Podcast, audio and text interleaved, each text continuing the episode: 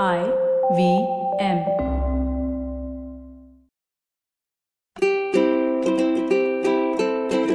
Hello and welcome to the Habit Coach Podcast, the bite sized podcast filled with quick and easy, actionable habits. Remember, great habits create that awesome life. I am Ashdin Doctor, your habit coach. And today's fun fact of the day has to do with our hair. Did you know a single strand of hair has a lifespan of about five years? And we never think of our hair as having a lifespan at all. Half the time, we are just worried about the day when we start losing our hair. In fact, we lose about 50 to 150 hair a day. And that's a natural shedding process that takes place. Hair dies and needs to be replaced. It is the natural process of life. One small part of this process, of course, is the genes that we are dealt. However, there are so many more factors that lead to hair loss. Hair breakage is often mistaken for hair loss, and this is when we comb or brush our hair too vigorously and it breaks in two. Typically, our hair is very strong. It's stronger than a copper wire of the same size. However, not giving it the right nutrition and care can lead to this kind of breakage. Today, I want to talk about a question I was asked on a radio show last week. The question was how to prevent hair loss when doing intermittent fasting, as if it was implied that fasting is going to cause you hair loss. And as you know, I'm a big pro intermittent fasting person. I think it's a great way of all of us to be eating. And there are so many research studies coming out on fasting and its amazing benefits. Science is proving why we should have fasting in our lives in some way or another. And this podcast is not about explaining what fasting is. I have done a video on that on my YouTube channel. Just go to YouTube and search for Awesome 180 intermittent fasting and you will find it there. And I've been doing some form of intermittent fasting for the last six years. I've also researched it extensively.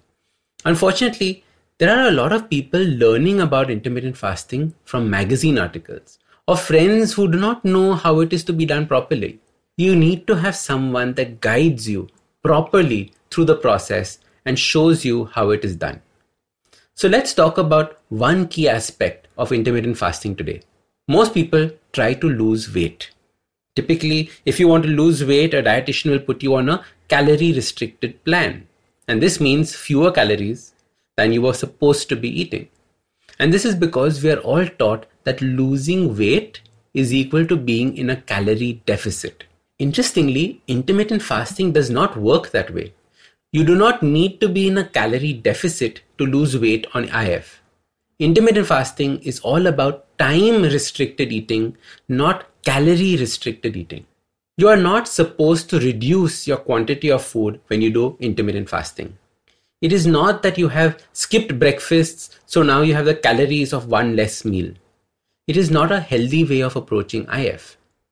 If you do this, you're creating nutritional deficiencies in your body. And nutrition comes from minerals, vitamins, proteins, and fats. These make up the building blocks of our body. If we reduce the amount of building blocks needed, how can we expect to have a good quality body? And this is why some people feel that IF causes hair loss, irritability, weakness, dizziness, etc.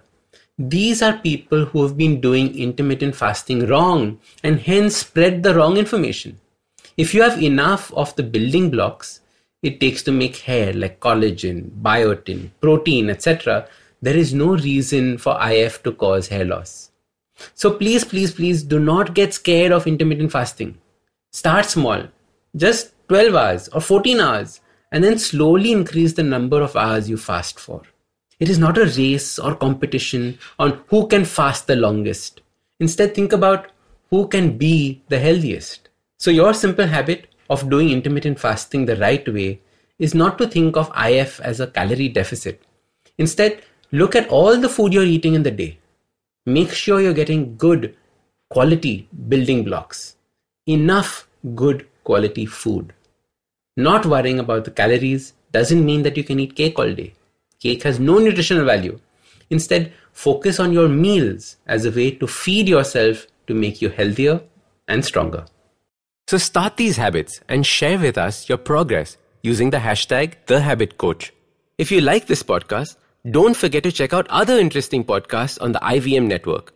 You can listen to us on the IVM Podcast app or ivmpodcast.com. You can also follow us on social media. We are at IVM Podcasts on Twitter and Instagram.